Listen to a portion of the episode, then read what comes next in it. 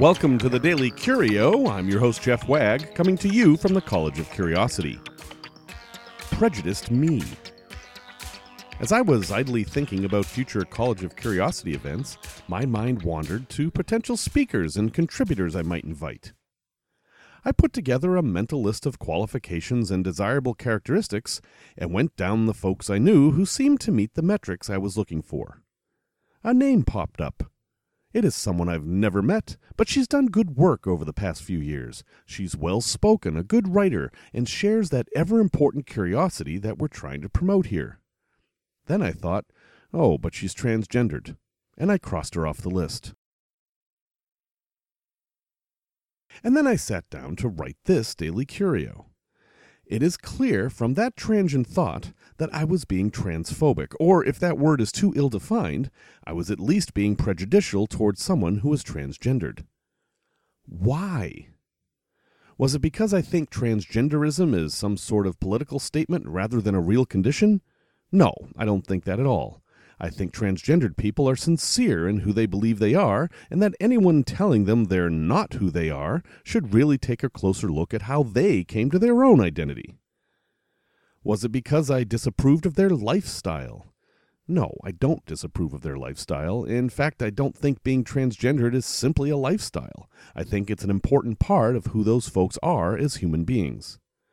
Was it because I thought of them as somehow mentally challenged? Nope.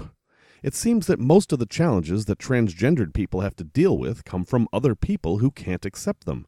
And apparently, I'm one of them.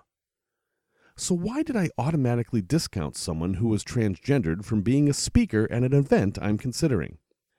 The answer wasn't too hard to find. I was concerned that their status as a transgendered person would get in the way of whatever their topic might be. It's a real concern. I've seen it happen. A transgendered person states an opinion or presents research on something, and the comments reflect on the person's gender identity rather than what they're saying. And then I slapped myself hard and wrote this article. Prejudice isn't always generated by malice. I certainly bear no malice towards people who are transgendered, but I am prejudiced just the same, and the end result is just as harmful.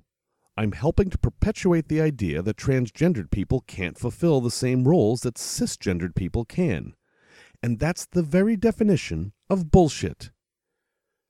Fortunately, I have curiosity on my side. I don't need to be defensive. I don't need to hide my prejudice under a cloak of rationalization or anecdotes. I just need to recognize it for what it is, and then decide what I'm going to do to overcome it. Curiosity can be a cure for prejudice, or at the very least, it can be a treatment.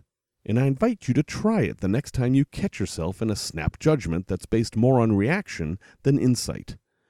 Put away your horror, shame, and defensiveness and replace them with a desire to learn more about what's going on. You, and truly the entire world, will be better for it. And now I have some work to do.